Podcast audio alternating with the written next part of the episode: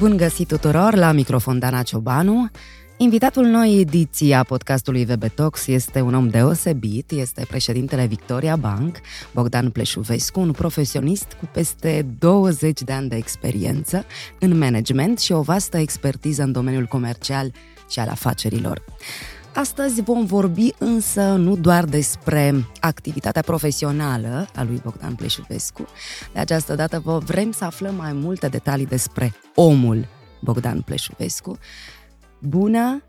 Bine ați venit aici la VB Talks. Bună, bine v-am găsit, mulțumesc de invitație și dacă tot vorbim despre oameni, sunt Bogdan, fără domnul. A, mulțumesc!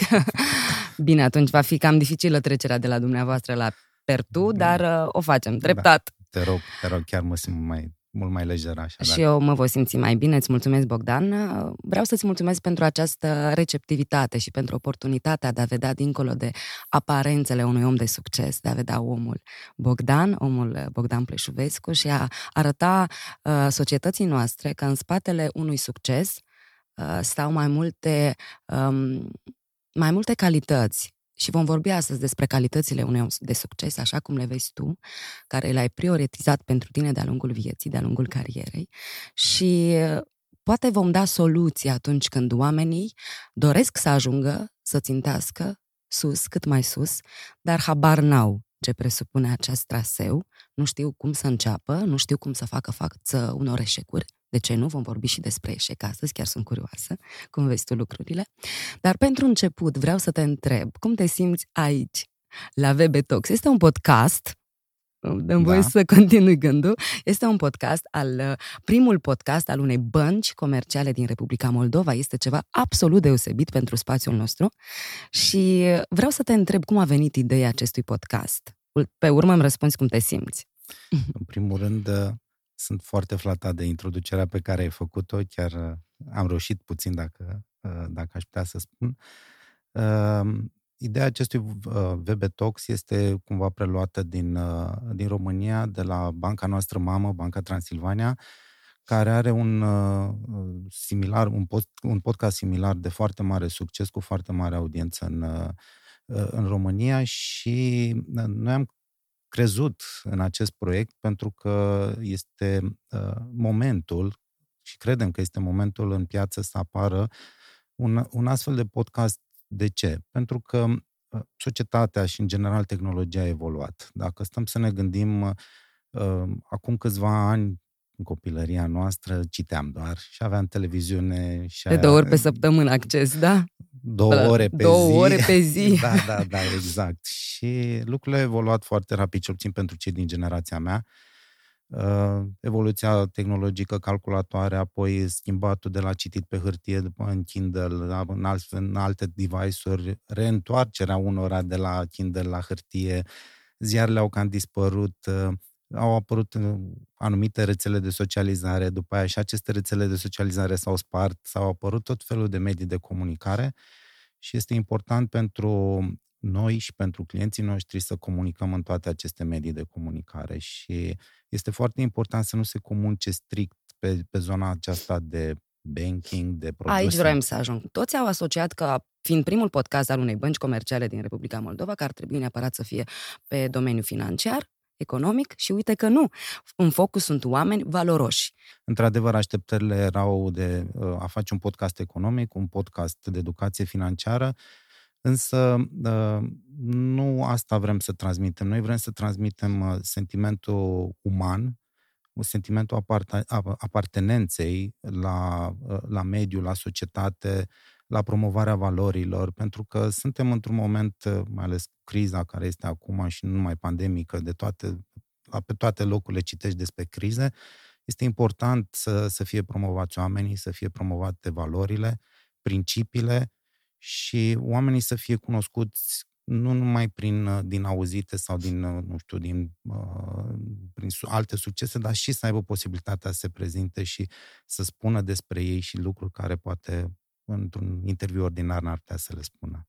Într-adevăr, în feedback-urile care apar referitor la acest podcast, pentru că lumea reacționează de bine, într-adevăr este menționat acest lucru, valoarea acestui podcast prin valoarea oamenilor care uh, stau aici și discută. Discută despre viață, nu doar despre probleme, despre trenduri, dar despre viață, aspecte sociale, viziuni.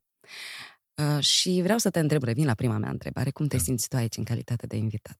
Foarte, foarte așa, speriat de vocea mea, în primul rând. Încă nu, te, nu te-a îmblânzit uh, vocea din cască? Exact. Urmează dar, să se întâmple. Dar uh, în rest, foarte ok și mersi mult de tot uh, de invitație și că ești atât de, de să spun, deprimitoare cu mine și de indulgentă. Ai reciproc. Îți mulțumesc și eu pentru această oportunitate de a modera un asemenea podcast. Important pentru mine. Mersi mult. E o onoare. Uh, vreau să revenim la un moment pe care, care tare mi-a plăcut, care l-ai spus într-un interviu, într-un jurnal, de fapt, la Europa Liberă. Spuneai că cea mai mare um, lipsă a Republicii Moldova, a ceea ce lipsește cu adevărat Republicii Moldova, este marea. Marea. Este marea ta pasiune și marea ta nostalgie atunci când nu poți să contactezi cu ea. De ce marea ai? Te-ai născut pe malul mării? Nu! Nu, nu, nu m-am născut pe malul mării, m-am născut la un, un, un oraș de munte, uh, provincie, complexul provincialului care merge la 18 ani în capitală, se trezește într-o lume aglomerată, într-o lume uh, în viteză și e absolut normal ca în anumite momente din, uh, cel puțin de weekend, să-ți cauți cumva o, o scăpare din, uh, din mediul ăsta aglomerat și scăparea mea de foarte mult timp la, la constitui Marea Neagră și la Marea Neagră, fiind o persoană foarte activă, nu pot să stau la plajă și să-mi privesc marea și atunci la un moment dat am, am avut această oportunitate de uh, a face cursuri de sailing uh-huh. Uh, văzând și bărcile pe mare, cum, uh, cum navighează și aș putea spune că a devenit uh, o foarte mare pasiune acest, acest sport, pentru că până la urmă l-am trans, fiind și competitiv din fire, l-am transformat și în sport. Și cu ocazia asta, da, aș putea spune că sailing-ul a devenit atât pasiune de vacanță, cât și o pasiune de, de sport, pentru că facem parte într-o echipă cu care concurăm cu o, bar- cu o barcă pe Marea Neagră, wow. în campionatul național al României. Sună bine, deși eu sunt fricoasă, mie mi-ar fi frică, dar de urmărit cred că e curios. Da, dar uh, bine, de urmărit nu prea se poate că de pe țări nu prea se vede ce se întâmplă în, în, în cursă, deci trebuie să fii pe barcă ca Am să urmărești. Dar, într-adevăr, este, este foarte, uh, foarte frumos și aș putea spune că în ultimii 10 ani vacanțele mele toate au fost doar pe mare și pe barcă. Mm-hmm frumos, deși uh, ești mai aproape de munte, ca zonă unde te-ai născut. Da. Ace- ai menționat de câteva ori, uh, de la începutul discuției noastre, competitivitatea. Acest, uh, acest spirit de competiție ți-a fost educat cumva în copilărie? Erai de mic, așa ambițios? Îți plăcea concurența? Nu aș putea să spun, dar presupun că da, pentru că mm, fiind băiat, am un frate care tot, tot, să zic așa, e mai mic decât mine și uh, în primul rând a fost acea competiție între frați, apoi Aha. competiție la școală, apoi competiție la, la sport, întotdeauna a fost uh, și cred că asta a fost educația pe care am primit-o noi în copilărie la acel moment uh, și generația noastră a primit ideea asta de, de competitivitate Așa a fost crescut. Orice fel de sport trebuia să fii între primii, trebuia să, să, să ai succes și asta, asta era ce, ceva ce se cultiva tot timpul, fie că era de educat, educator, fie că era vorba de antrenori. Eu cu aminte că la volei, când am început uh, același lucru, ni se spunea ca să fii în echipă, trebuie să trai, să trai, să fii primul pe postul tău. Deci, uh, uh, cam asta... Funcționează și astăzi? Ca să fii da, pe, pe val, trebuie să lupți, să fii competitiv, să funcționează și în ceea ce faci tu astăzi? Uh, cred că ajută. Uh, e un lucru la care lucrez că trebuie să, uh, să, să trec și într-o altă zonă, nu numai de competitivitate și nu numai pentru mine sau pentru organizație, dar pentru copiii mei. E important mm-hmm. să, să educ acest lucru, pentru că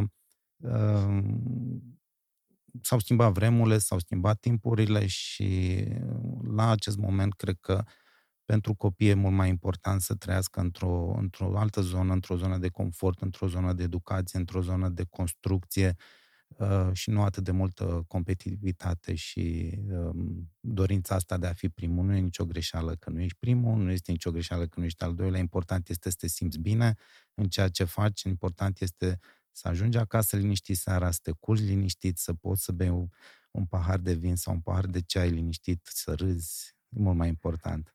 Fain, frumos, mă regăsesc în ceea ce spui și mă simt bine într-o epocă în care competitivitatea arată diferit și nu este o valoare supremă și poate fi interpretată absolut diferit. Poți fi fericit pe cont propriu, cum ai menționat și tu alături de ai tăi, acasă, într-o seară liniștită de vară, de iarnă. Vreau să-mi ne spui despre amintirile ce te leagă de orașul natal, Râmnicu Vâlcea, și um, cum cât de fericit erai pe atunci și cum uh, poți uh, compara fericirea unui copil, hai să spunem o vârstă medie de 10 ani. Câți ani au copiii tăi? O, fetița mea are 8 ani, iar băiatul 14. Hai, facem o medie și iese 10 da, aproximativ. Da, exact, da, da, da. da, să-ți fie sănătoși copii. Mulțumesc la fel. Mersi. Um, și iată, fericirea unui copil de 10 ani cu fericirea unui adult. Nu menționăm ce vârstă ai? Dar fericirea unui adult a ajuns cumva într-o funcție înaltă, la anumite rezultate, la, în spate având experiențe nenumărate. Și ce înseamnă fericirea? Ce însemna pe atunci și ce înseamnă astăzi? Da, erau lucruri simple. Dacă e să mă uit acum în spate, într-adevăr, cu cât trece timpul, amintirile se șterg, dar lucrurile erau mult mai simple la, la Râmnicu Vâlcea, acolo unde m-am născut. Iernile erau foarte frumoase, mi este dor de zăpadă, foarte dor de zăpadă, deci cum erau și timpul pe care îl petreceam atunci. Uh, dacă stăm să ne gândim, poate a fost un avantaj faptul că n-am avut acces la atât de multă informație, televizor, tablete, internet, uh, jocuri, uh, pentru că aveam foarte mult timp de interacțiune și mhm că tot se apropie iarna, mi-aduc aminte cum luam pe Sania și plecam pe dealuri și nu știau părinții sau vara plecam pe, uh, la lag, la Fedeleșoiu și tot așa, uh, foarte frumoasă copilărie și foarte multe și, și interesante amintiri din, din copilărie. Și cred că acea copilărie este de fapt baza, nu degeaba se spune de acei șapte ani de acasă, de fapt au fost 18 ani de acasă, care uh, m-au marcat și care m-au uh, să spun așa, m-au pregătit pentru viață. Și principiile și uh, zona aia de bază pe care, pe care am învățat-o acolo în, în orașul copilăriei se aplică și acum și mi-a spune că foarte, foarte ușor uh, se pot extrapola lucrurile și dacă respecti anumite lucruri și principii de bază, lucrurile devin mult mai simple, în orice context. Da. da. Spuneai la fel despre flash pe care le ai în timpul nopții, visele pe care le visezi și că nu ai un almanah al visurilor, dar al, totuși îți aduce aminte senzațiile alea din adolescență, din tinerețea ta și constați că ți dor.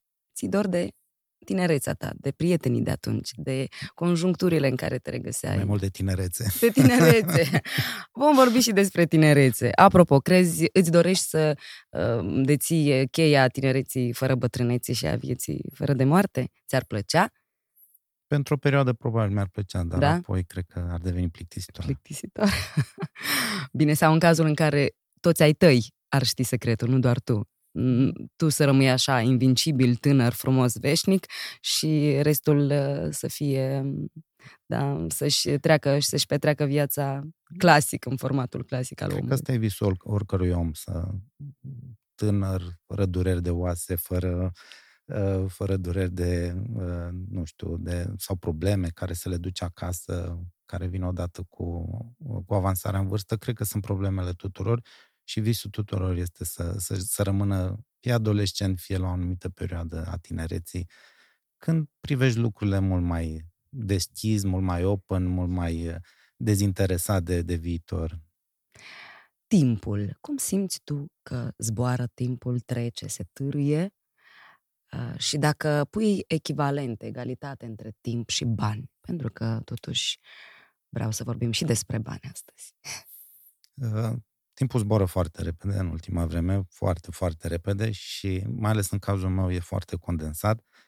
Luni dimineață cu vineri job și apoi uh, mers acasă în weekend. Uh, weekendul trece extraordinar de repede, nici n-a pus să faci lucrurile pe lângă casă sau lucrurile cu copiii sau și trece foarte, foarte repede. În nu e prea obositor acest regim, pentru că vreau să menționez pentru uh, cei care ne urmăresc, din 2018, din martie 2018, faci naveta din, dintre București Chișinău și viața ta practic este întotdeauna pe valize. Cum e senzația asta să fii practic în permanență uh, stresat că urmează să se, se încheie cele cinci zile uh, de lucru și urmează să pleci iarăși la București? Nu durează prea mult, sigur, dar oricum ești mereu uh, stresat, da, nu? E, cum să spun, e greșit spus că din 2018, de fapt, eu fac drumul ăsta din 2013. Aoleu.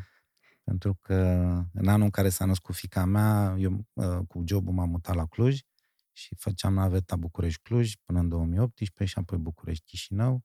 Ce aș putea să spun este că sunt zile în care un avantaj când vin la Chișinău, pentru că ajung mai repede la birou din Chișinău decât aș fi ajuns la birou din București. E un oraș foarte aglomerat. aglomerat da, da, și uh, da, este, este un stil de viață stresant în care încerci și trebuie să reușești să, să asiguri un echilibru și să găsești acel echilibru Avantajul este că partenerul meu de viață muncește la fel de mult, e workaholic, copiii sunt la școală, poate, uite, poate timpul ăsta al săptămânii trece mai ușor pentru toată lumea și e bine când ne regăsim acasă în weekend și petrecem timp de calitate împreună. Practic, de fapt, noi toți facem chestia asta. Noi toți suntem la absenți pe durata săptămânii și seara, în cazul în care reușim să ne vedem, să ne auzim copiii, după care doar în weekend le putem acorda acel timp și ne putem detașa de toate problemele în cazul în care putem să o facem. Și ai menționat cuvântul orcaholic. Ești?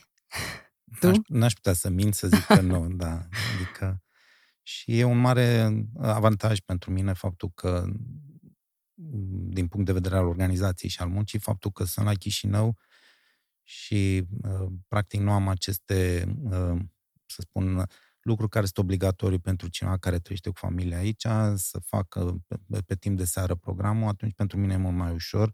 Dau seama că pentru colegii mei poate nu e la fel de ușor, dar pentru, pentru mine e mult mai ușor să mă concentrez exact pe zilele săptămânii și să muncesc pe, în zilele săptămânii cât mai mult posibil, astfel încât weekendul să fie lejer. Frumos. Uh, ești absolventul unei facultăți de drept, dar și a unui curs uh, post-universitar în domeniul dreptului Însă te-a atras sistemul bancar. Cum s-a întâmplat? Minunea! Ce se întâmplă atunci când ai, uh, urmezi o facultate, obții uh, o diplomă și ulterior uh, alegi un alt domeniu? Nu spune că un alt domeniu, pentru că dreptul este... Da, bine, este un domeniu da, care cumva rezonează, da, sunt apropiate, dar oricum. Da, dreptul este să spun, un sistem de norme, de proceduri, de principii care au fost stabilite de mult, de mult de predecesorii noștri și pe baza căruia societatea a funcționat. Din păcate, ă, statul a de, la un moment dat a intervenit foarte mult în aceste norme, principii ă, de, care au fost statutate din de mult și acum dreptul a devenit o știință foarte complicată și complexă noi, în zona noastră a juriștilor, mai, mai glumim așa câteodată și spunem bine că a venit pandemia, că au devenit mai mulți medici decât, decât avocați în ultima vreme. Da, da, era supraaglomerată. Da, da, da, și practic s-a bătut această uh, atenție dinspre zona dreptului spre zona medicinii, dar uh, la un moment dat, uh, complexitatea aceasta a dreptului s-a transformat sau este cumva similară și cu complexitatea sistemului bancar, pentru că sistemul bancar este un sistem extrem de reglementat, cu foarte multe uh, reguli, uh, de la guvernanță corporativă până la partea de, de supraveghere din partea autorităților, foarte multe norme, proceduri de, de respectat și de, de, de întocmit și atunci a existat această potrivire, aș putea spune, din 2002 pentru, pentru sistemul bancar și am început tot într-un, într-un compartiment juridic. Uh, apoi viața mea a, s-a dezvoltat, a prins aripi și m-am acomodat uh, și cu partea economică, urmând uh, partea, un, un fel de MBA și mm, cumva în carieră sau în dezvoltarea profesională oricăi, oricărui om ar trebui să existe această dorință de a te depărta sau de a face mai mult decât ceea ce ai învățat la facultate. Și dacă te prinde, eu cred că e foarte, foarte fain, foarte, foarte bine. Și uh, aș putea spune că m-a prins. De ce? Pentru că trebuie să înțelegem și contextul. 2000, 2002, uh, trebuie să, s-au, s-au produs foarte multe crize în sistemul bancar uh, din România, pe care le-am trăit, le-am parcurs, uh, am învățat din greșelile acelui sistem. Să nu uităm că România până în 2002 din fostele țări comuniste, cred că era cea mai săracă țară din, din, din acest bloc al fostelor țări nu sovietice, comuniste uh-huh. și cred că avea un PIB pe cabia de el pe locuitor de aproximativ 26% din media europeană. Uh, urmarea reformelor, 2004 a fost statutul Băncii Naționale a României, cu a stabilit foarte clar independența Băncii Naționale a României, apoi uh, reformele care s-au făcut în tot sistemul bancar, care uh, au dus la o mult mai, uh, să spun, rațională creditare a economiei, Uh, economia României a cunoscut un, un salt extraordinar și lucrul ăsta e foarte vizibil și datorită sistemului bancar care a creditat atât uh, mediul antreprenorial, persoanele fizice, dar și statul. Și uh, aș putea spune că în 2019, din ultimele studii, România a ajuns la 70% din media europeană pe, pe PIB pe cap de locuitori, iar în 2020 cred că a depășit Grecia ca și PIB. Deci a avut un salt uh, foarte mare și asta se datorează și reformei sistemului bancar. Și având acest, uh, să spun, uh, parcurs în România din 2002 până în 2020 și văzându-l cum s-a întâmplat prin reforme, eu cred că se pot foarte bine replica și vedea efectele și în sistemul din din Moldova și mai ales în economia Moldovei. Ai uh, preluat uh, conducerea Victoria Bank în momentul unei crize de imagine. La ce te-ai gândit și ce ai simțit când ai venit la... când ți-a fost propusă această funcție? Că pot să ajut. Mm-hmm. Uh, fost crescut de mic cu niște principii de, foarte clare de onestitate, cinste și de a spune lucrurile direct, uneori dureros de direct lucru care, să spun așa, mai ales vorbitul ăsta s-a acutizat de când sunt în Moldova, pentru că și aici lumea vorbește foarte direct. Da? Da, da, da. de fapt, nu direct în sensul, să spun, nu, nu se pun foarte multe cuvinte de legătură, se vorbește foarte... Înțeles. Ideile se transmit foarte scurt. Dar Uh, lucrurile astea pot fi văzute ca niște defecte sau ca niște calități. În Banca Transilvania, onestitatea, deschiderea, spunerea, spunerea lucrurilor deschis și experiența contează foarte mult. Și atunci când mi s-a propus acest, uh, să spun, challenge în viață, uh-huh. uh, am zis că pot să ajut dacă se aduc aceleași principii, aceleași valori în, uh, în Victoria Bank și se, pot trece, se poate trece foarte ușor peste, peste această criză. Uitându-mă în spate, uh, este un proiect de succes și mie îmi place foarte mult uh, o zicală sau uh, pe care este, fol- care este folosită de un post de radio drag mie din România, Bini îl învinge. Da. Și sunt convins că Bini îl va învinge și la Victoria Bank și lucrurile uh, vor, vor evolua așa cum, cum ne-am propus și vom ajuta în primul rând la depășirea acestei crize bancare, să spun, care, reforme bancare care a fost în Moldova și apoi uh, redresarea economică a țării. Pe parcursul celor cinci ediții uh, de VB Talks, uh, invitații din acest platou, practic fiecare spunea despre efectul binelui, despre cât de mult înseamnă să fii bun. Într-o epocă în care altfel n-ai cum să supraviețuiești, doar ajutând te ajuți pe tine însuți. Corect. Și cât de frumos este să aud să o spui și tu, să o faci zilnic prin uh, acțiunile pe care le faceți la Victoria Bank, prin um, devenind practic un angajator de vis. Vreau să vorbesc despre uh, resursele umane și despre politica resurselor umane în cadrul acestei uh, instituții bancare. Um, Asta cu angajator de vis e un, angajator. da, e un deziderat pe care orice, orice organizație și-l dorește. Până la urmă, important este ce simți. Noi ne-am propus să parcurgem împreună cu, cu angajații noștri un drum, un drum în care să transformăm angajați, să transformăm banca, în primul rând, ca și organizație, într-o școală de banking. Pentru că e foarte important pentru oameni și mai ales pentru tinerii care ies acum de pe băncile facultății să treacă prin această perioadă de școlarizare. Uh, poate nu e cea mai fericită, poate nu sunt lucrurile așa cum se așteaptă, poate birourile nu sunt cele mai frumoase, dar experiențele pe care le, le trăiesc, experiențele pe care le au, problematica cu care se confruntă, uh, constituie o școală foarte importantă.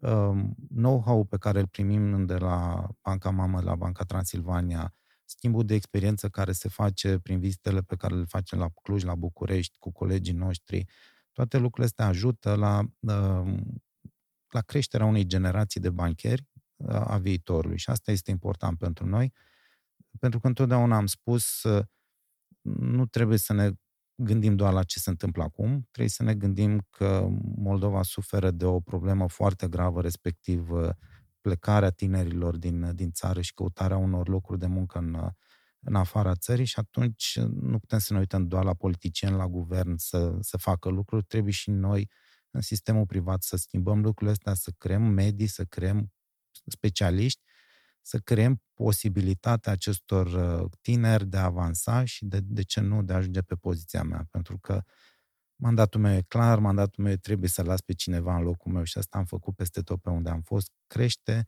și pleacă și lasă pe cineva care să nu se simtă vreun moment că tu ai plecat din organizația respectivă, să poată să continue foarte, foarte lejer ceea ce ai făcut tu. Da, e înțelepciune deja când uh, te uiți cumva uh, cu gândul că poți să, trebuie să educi da, generații de bancheri astfel încât să nu se simtă lipsa în cazul unei plecări. Vreau să vorbim despre faptul că Victoria Bank este cu câțiva pași înaintea concurenților săi, pe sectorul digital cel puțin.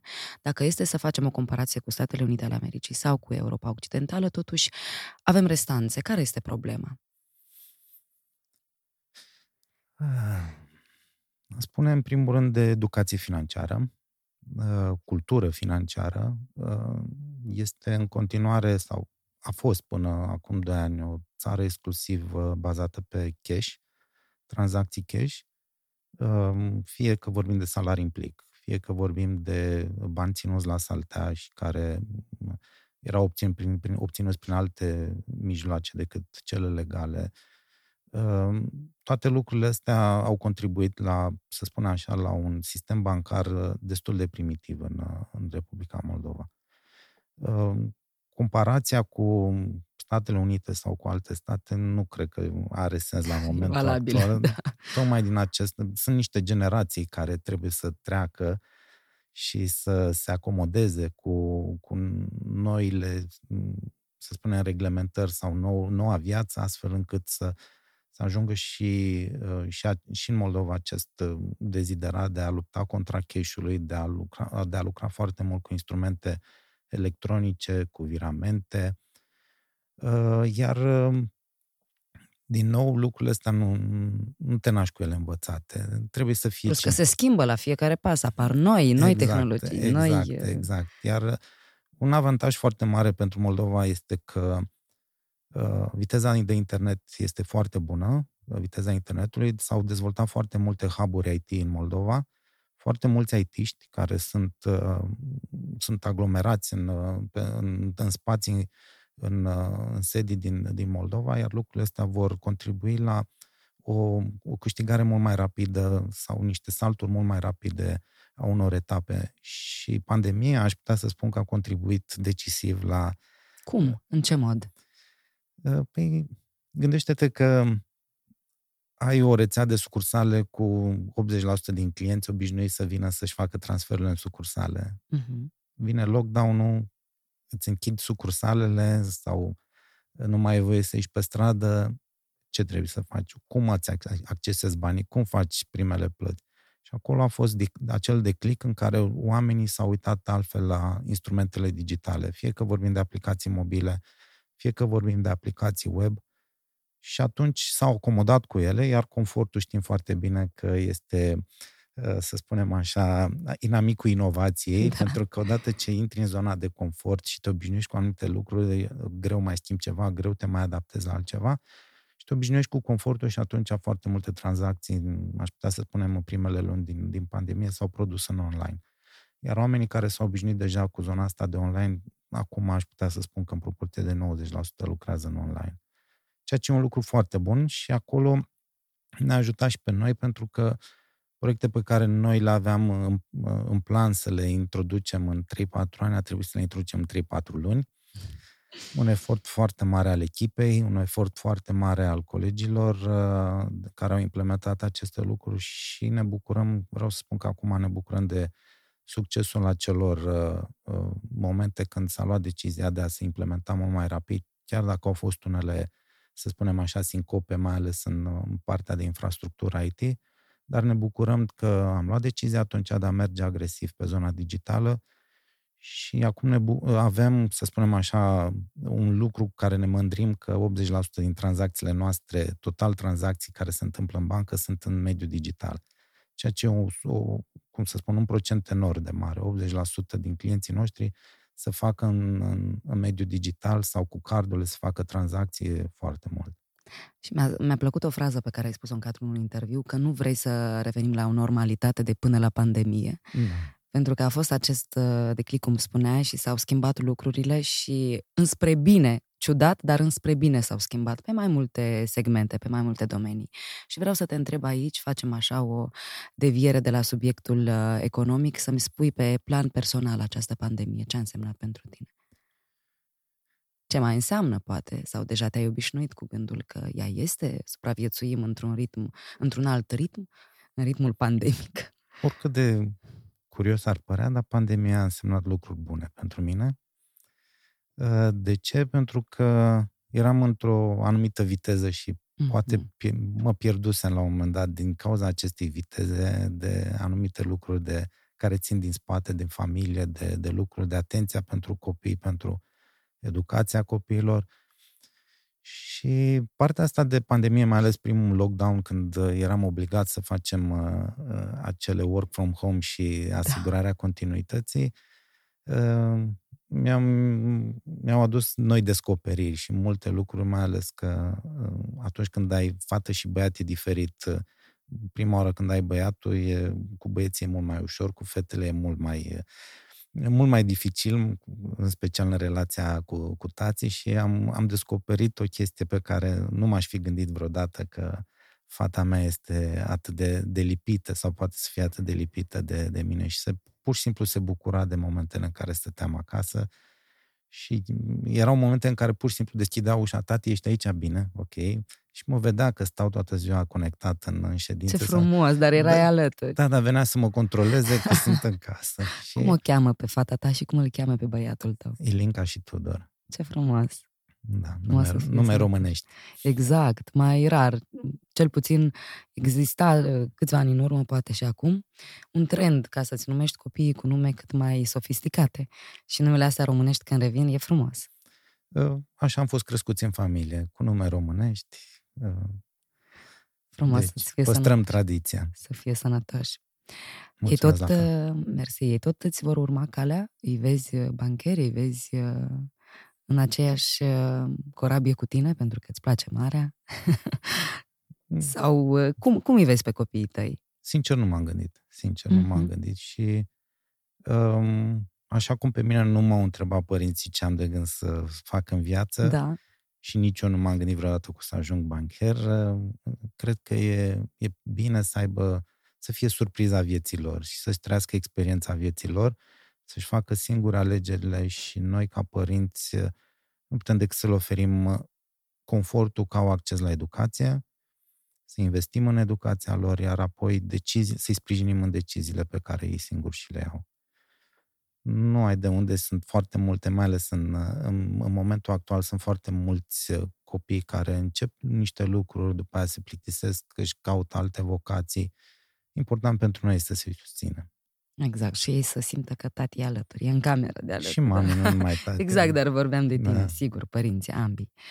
Um, cum vezi uh, viitorul în 20, 50, 100 de ani? Hai să o luăm așa, treptat. În 20 de ani. Viitorul tău, cum te vezi? Unde te vezi tu peste 20 de ani și unde vezi uh, realitatea economică a țării noastre, a lumii? Viitorul meu nu, nu-l văd altfel decât pe o barcă undeva circulând între niște insule, uh, fie prin Grecia, fie prin alte locații undeva unde e cald, unde e frumos, unde e soare. Uh, Către asta, cam asta este dezideratul meu. Dar uh, viitorul, să spunem așa, al lumii sau 20-50 de ani e foarte, foarte greu de, de anticipat, estimat. Și după cum se vede și în partea asta de, cum ziceam, de citit sau în fashion, întotdeauna există o ciclicitate. Există ciclicitatea asta sau dorința, cel puțin a generațiilor noi, de a încerca lucruri retro. Mm-hmm.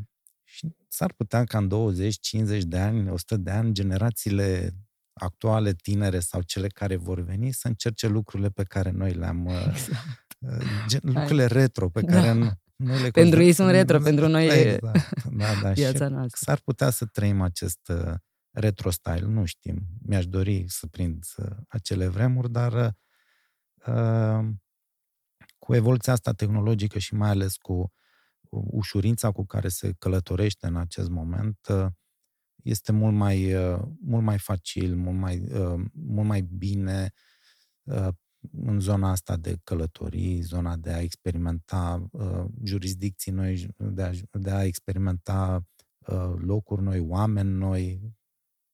E, cum să spun, viitorul e frumos. E frumos, mm, sună bine. Vreau să ne spui despre, m, pentru că tot promiteam celor care ne urmăresc că vom vorbi nu doar despre omul de succes, um, Bogdan, dar vom vorbi și despre omul Bogdan. Spune-ne ce crezi despre prietenie. Chiar sunt curioasă. Cum gândesc oameni, oamenii uh, de-a lungul vieții și cum își schimbă poate viziunile referitor la prietenie, la viață, iubire, prietenia. S-a schimbat ceva? Altfel vezi prietenia? Uh, Prietenia e, să spunem așa, atunci când uh, ai indulgență Mhm. față de uh, cel pe care îl consider prieten. Și în perioada asta de când m-am mutat la Chișinău, eu am văzut uh, foarte mult ce înseamnă prietenii, pentru că n- n-am mai putut să dedic același timp uh, pe care îl petreceam în, tre- în, în trecut cu prietenii, dar uh, uh, am primit această indulgență din partea prietenilor și înțelegere a faptului că în, anum, în momentul în care stai atât departe de, de casă, de familie, în weekend ai nevoie de timpul tău cu familia și mai puțin de, timpul, de timp de petrecut cu prietenii. Și lucrurile astea s-au, uh, s-au, văzut, uh, s-au văzut și mai mult decât atât s-au descoperit noi prietenii în perioada Mhm. asta de pandemie. Chiar duminică mă uitam la un film francezesc foarte, foarte interesant, uh, Yui Ru de l'Humanité, Aha. uh, în care practic descrie viața noastră din ultimii doi ani, în care m-am regăsit pentru că am descoperit vecinii, am descoperit uh, pasiunile vecinilor, am descoperit prietenii cu, cu, cu vecinii, tocmai din, din chestiunea asta de, uh, de pandemie, de a nu mai ieși, de a nu mai avea acces la foarte multe localuri, de a ieși în oraș și atunci lucrurile s-au clusterizat foarte mult și uh, s-au, s-au născut alte prietenii. Dar da, dacă e vorba de, de prietenie, e de încredere, de uh, avea încrederea că atunci când ai nevoie de ajutor, uh, ai pe cine să te bazezi și de a avea indulgență pe anumite perioade ale vieții, de, de a avea înțelegere.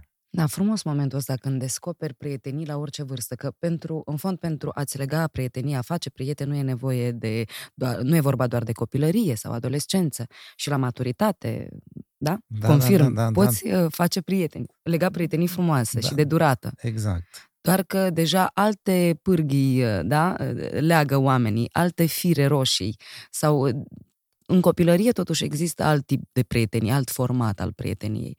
Atunci când uh, omul este adult, uh, deja cu experiență, poate pune valoare pe cu totul altceva și uite, mi-a plăcut cuvântul indulgență. Frumos.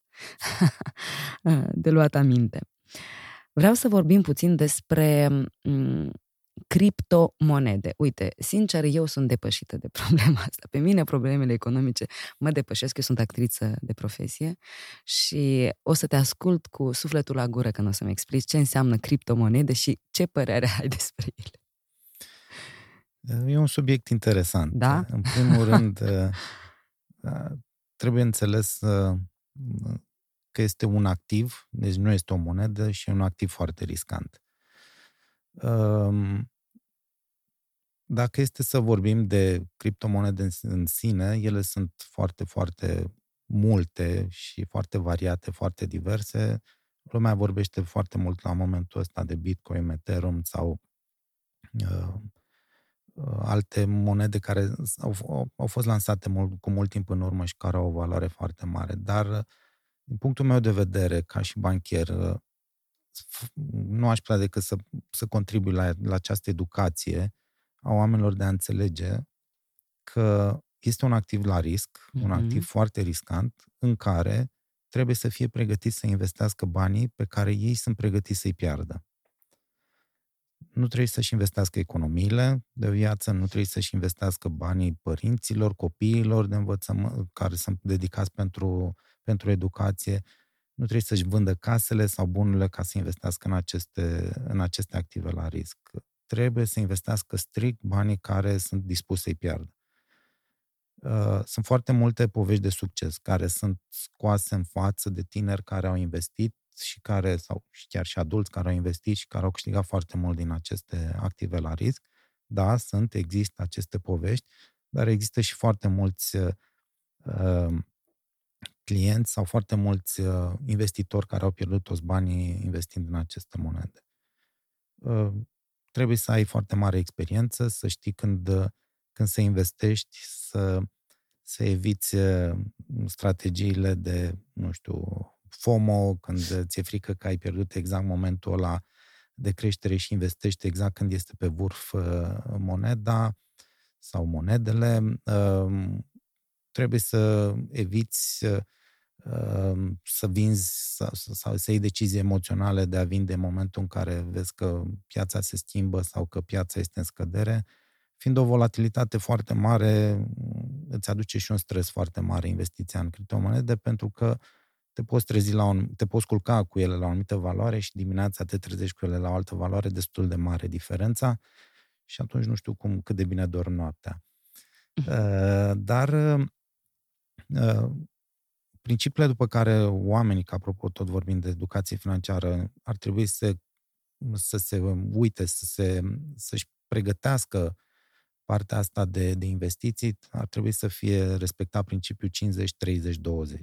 Mm-hmm. 50% din tot ceea ce câștigi într-o lună să fie alocat pentru cheltuielile uzuale, 30% pentru lucrurile pe care ți le dorești, gen fie o mașină, fie o excursie care se întâmplă odată în, sau de două sau de trei ori în an și 20% să te gândești în economii și în investiții. Și întotdeauna să încep cu partea de 20%. Deci toate veniturile pe care le ai într-un an, într-o lună, pardon, să pui 20% deoparte și atenție, nu vorbesc aici de depozite bancare, vorbesc economii și investiții. Că vorbim de piață de capital, că vorbim de depozite, că vorbim de ETF-uri, că vorbim de criptomonede, că vorbim de real estate uh, în zona asta, toate aceste lucruri trebuie să fie în cei 20%. Apoi, uh, deci dacă învățăm acest principiu de 50-30-20, trebuie să ne mai gândim la, la risipă și în momentul în care uh, avem în frigider și aruncăm din frigider lucruri, trebuie să ne gândim că am făcut o investiție proastă. Uh-huh. Și nu, aici nu vorbim din zona eco-friendly sau ceva de genul ăsta, dar din, din zona de investiții personale, pentru că înseamnă că ai cumpărat mai mult decât îți trebuie și atunci ai fi, ai, ai fi tu luat din acei 50%, de fapt să-i pui în 20% de, de economie. Și uh-huh. lucrurile astea adunate pe, în timp sunt foarte, foarte importante. Da, îmi place accentul pus pe care îl spui la fiecare pas pe educația financiară. Când începe această educație financiară? Unde? În familie, în școală, în grădiniță? Cine ne învață copiii sau noi trebuie să învățăm să facă aceste, uh, da, să fie, um, să crească într-un uh, sănătoși financiar, să, să fie educați în acest spirit financiar, să-și poată gestiona uh, bugetele și să facă investiții? înțelepte. Din copilărie trebuie crescut și sunt destul de multe uh, proiecte în zona asta de educație financiară în copilărie, uh, dar cel mai mult înveți în familie. Și de ce spun în familie? Pentru că familia este ancora cea mai puternică pentru educația ta, nu neapărat financiară, nu numai financiară, dar tot ce înseamnă educație. Deci întotdeauna compari ce vezi la alții cu ce ai văzut la tine în familie. Uh, din nefericire pentru foarte mulți tineri, sunt, uh, acum sunt promovate foarte mult cazurile de succes și sunt foarte mulți care s-au îmbogățit, și uh, arată un stil de viață foarte um, foarte mulți bani cu mașini scumpe, case scumpe, excursii scumpe, toate câștigate din inclusiv din aceste investiții în criptomonede. Cazurile de uh, eșecuri nu sunt prezentate deloc și ele reprezintă cam 90% din, din, din, din situații. Uh, sau pe, când vorbim de investiții pe termen lung. Uh, iar copiii e bine să, adică văd acele exemple de succes, e bine să fie ancorați în familie, ce au învățat în familie și să înțeleagă că easy money nu există. Mm-hmm. Easy money întotdeauna, așa cum ai câștigat ușor, așa ai pierdut ușor, de ușor. Mm-hmm. Important momentul ăsta. Um, vreau să te întreb despre eșec. Ai spus acum cuvânt. Și mi-a venit ideea că ți-am promis că te întreb despre eșec. Ce înseamnă eșec pentru un om de succes? Eșecul. Uh, e o um, pistă de lansare sau uh, e o um, un timp al tău personal pe, în care evo, evaluezi toate uh, deciziile. Ce înseamnă, de fapt, pentru tine eșec? Chiar sunt curioasă. Eșec uh, ar trebui să fie, nu știu, uh, un lucru normal, pentru că mm-hmm. numai cine nu muncește nu greșește. Mm-hmm. Și trebuie tratat de o normalitate absolută, pentru că este, de fapt, un test pe care îl primești care te obligă să gândești altfel, să cauți alte soluții. Exact, dar în, în, într-un ritm al competitivității în care ai fost obișnuit de mic copil, eșecul sună cumva dur, fiind obișnuit să fii printre primii, și în sport, și în viață, și în viața personală, viața profesională.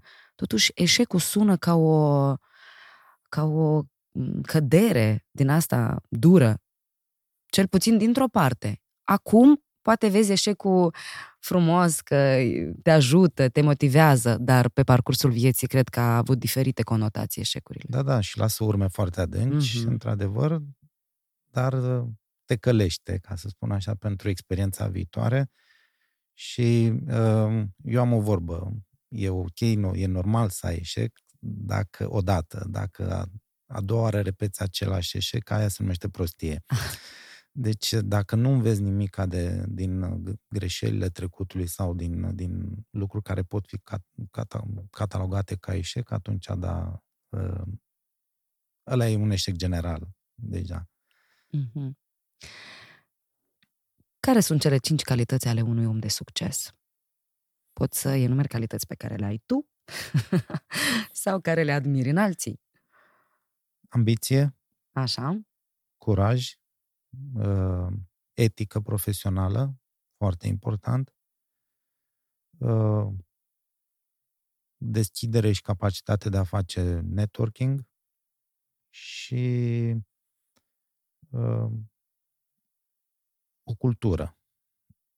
Cultură, și mă refer la cultură nu în sensul de investițional sau uh, o cultură care cred că este absolut obligatorie pentru toți uh, toți oamenii de, de, cum să spun, antreprenorii de succes, pentru că ei, în momentul în care asigură acest succes, știind că e și actriță, mm-hmm. trebuie să se uite spre zona asta de, de cultură, de teatru, de spectacole, de, um, cum să spun, de, de muzică, E foarte important pentru că din timpuri străvechi cultura a constituit de fapt un element de bază al dezvoltării societății. Și uh, cred în că oamenii de afaceri trebuie să uite cu alți ochi la cultură. Victoria Bank este un exemplu de, de urmat în acest uh, sens, susținând Teatrul Geneza Art ca partener și promovând oamenii de valoare Într-adevăr, faceți lucruri foarte frumoase, vă mulțumim. Noi spune că faceți, noi spunem că voi faceți Facem lucruri împreună. foarte... Deci uh, am fost săptămâna trecută la o premieră la voi la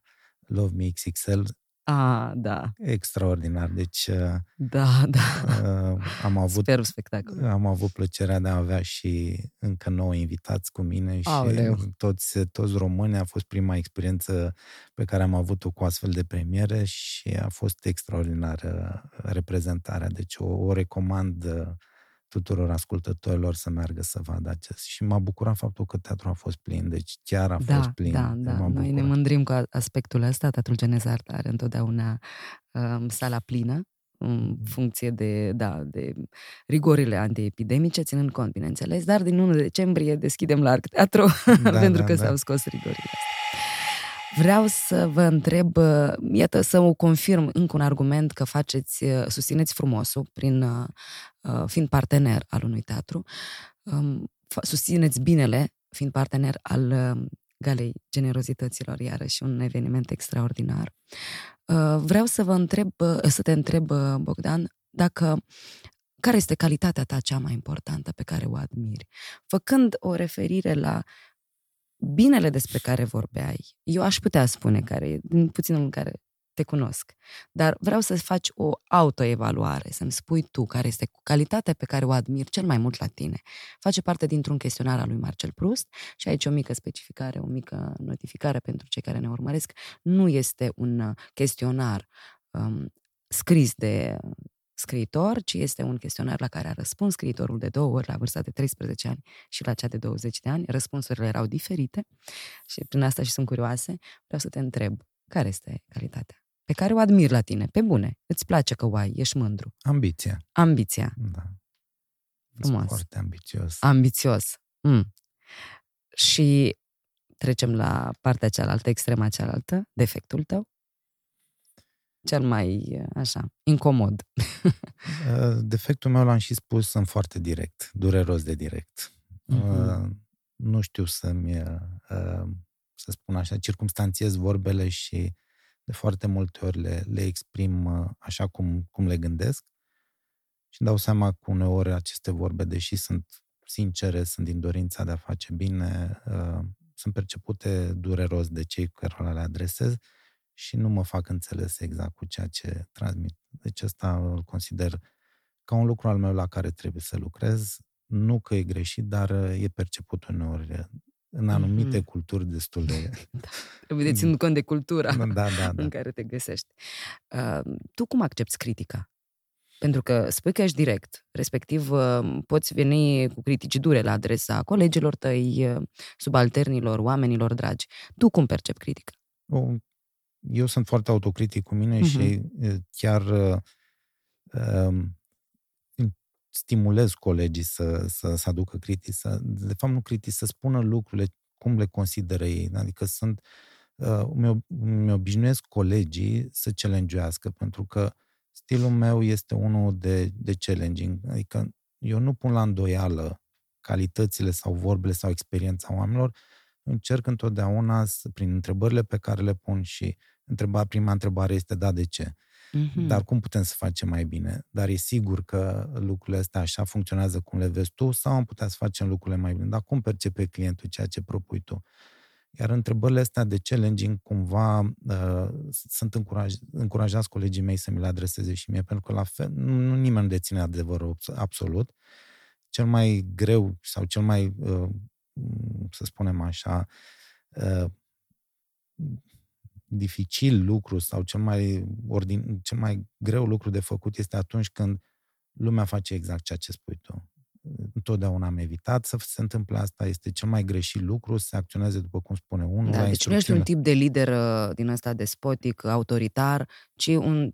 Cum te vezi? Ce tip de lider ești? Uh, mă văd ca un, un om, în primul uh-huh. rând, care încearcă să transfere experiența lui către ceilalți care poate nu au trăit prin aceleași experiențe, de a, de a prezenta cumva uh, ceea ce urmează să se întâmple în zona, cel puțin în zona mea de expertiză, pentru că am văzut că s-a întâmplat, eu am trăit asta, am văzut că s-a întâmplat cu mine și cred cu tărie că se va întâmpla și în zona mea de expertiză, cel puțin acum în, în domeniul bancar în, în Moldova.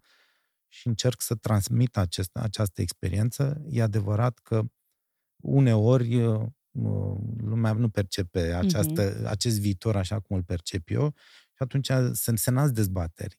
Dar de ce așa și nu altfel? Și lucrurile astea mie îmi plac foarte mult. Când se nasc dezbaterile da? și există aceste controverse, pentru că din, întotdeauna în aceste controverse au și lucruri sau idei și mai bune. Și apreciez foarte mult oamenii care au curajul și, uh, cum să spun, uh, chestia asta de uh, probitate și de uh, da, curaj e bun să, să vină să spună părerea. Eu cred că tu ai greșit.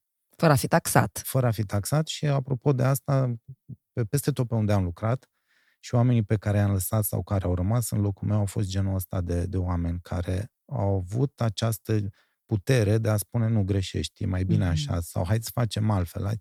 Pentru că, până la urmă, asta este important, să crezi în ceea ce spui și să nu acționezi doar pentru că a zis cineva, gata, trebuie să faci așa, așa trebuie să faci. Nu, trebuie să întotdeauna să spui întrebarea, de ce trebuie făcut așa? De ce mi-a zis să fac așa? Dar oare aș putea să fac altfel? Mm-hmm. Interesant. Revenim la chestionarul lui Proust și vreau să te întreb care sunt calitățile care cel mai mult le apreciezi la prietenii tăi, făcând așa o retrospectivă a celor poate pe care deja le-ai menționat sau poate îți vine altceva. Uh, loialitatea. Loialitatea. Uh-huh. Asta. Și indulgența, cum Indulgența, da, mi-a plăcut mult indulgența asta. Vine cu vârsta totuși, indulgența. Când ești tânăr, ești mai rebel, ierți mai greu cumva. nu? Nu aș putea nu? să spun. Nu, e... Te poți detașa mai ușor când ești tânăr, adică e suficient să nu mai dai două, trei telefoane, mm. să nu mai pleci într-o vacanță sau într-o excursie. Da. Te detașezi mult mai ușor. Vreau să-mi spui um, exact o altă întrebare din chestionarul lui Proust despre erou din viața real care te inspiră sau eroină din viața reală. Facem abstracție de istorie, de... În viața reală. Da. Eroii mei sunt copiii mei. Mm-hmm. Linca și Tudor chiar mă inspiră și uh, mă bucur să, să parcurg această viață împreună cu ei. Frumos. Și chiar uh, retrăiesc sau redescoper anumite lucruri din copilăria mea în copilăria lor și foarte îi consider eroii mei. Ce frumos! O să se bucure să, să audă, cred eu, astăzi, când vor auzi interviul, când te vor asculta, dar și peste ani. Este important să spui copilului tău că tu ești eroul meu, cred că. Da, și Ei. iubesc foarte mult. frumos! Care este visul tău de fericire? Am înțeles, pe mare, pe barcă, dar oricum. Visul de fericire, în primul rând, să nu ai griji. Mm-hmm. Cred că un om fericit este un om care nu are griji, care își găsește întotdeauna în partener, un, un adevărat partener, un uh, sprijin cu care să poată să vorbească de lucrurile bune și lucrurile rele. Uh, cam asta e uh, fericirea în, în, descrisă pe scurt, să spun așa, în viziunea mea. Dacă ai avea un, um, un dar supranatural, o supraputere, ce supraputere ai vrea să ai? Mm. Îți poți sugera să citești gândurile altcuiva, interlocutorului. Nu mi-ar ar fi. plăcea. Nu. nu, deloc nu mi-ar plăcea. Aș strica zbor. surprizele. să zbori, să știu eu. Um, cred că cea mai bună supraputere e să fii om. Mm-hmm.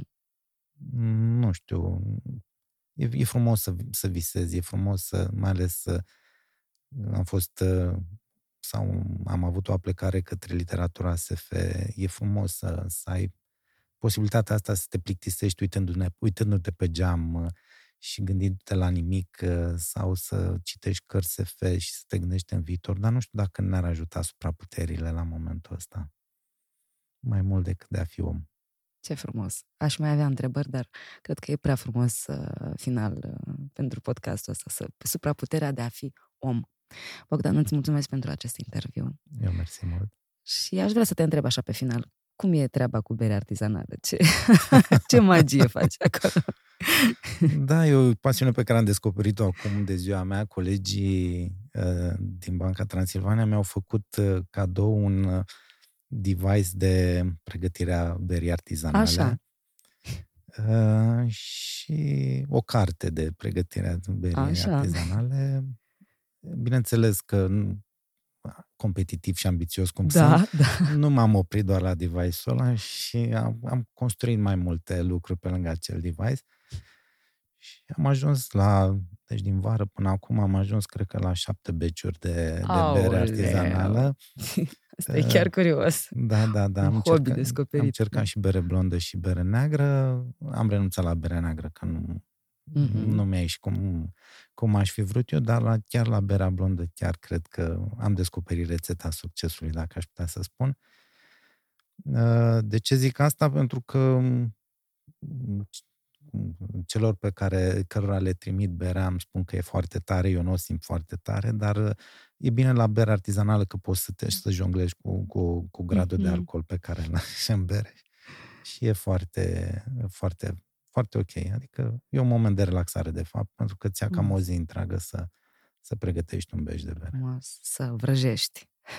acolo asupra. Mai multe procesare, să fii atent la timp, la ore, la... Nu e de vraje, e o chestie e chiar... Matematică, e tehnic, da? Foarte bine totul Foarte tehnic, calculat. pentru că trebuie să controlezi procesul de la apa pe care o pui, pe H-ul apei, cât timp lași la fiert malțul, ce fel de arome pui în, în, în bere, cât timp le lași la fiert bere. Deci e, e un proces foarte hmm. complex și mai ales ulterior, când îl pui în fermentator și trebuie să asiguri o temperatură constantă, e și mai complex.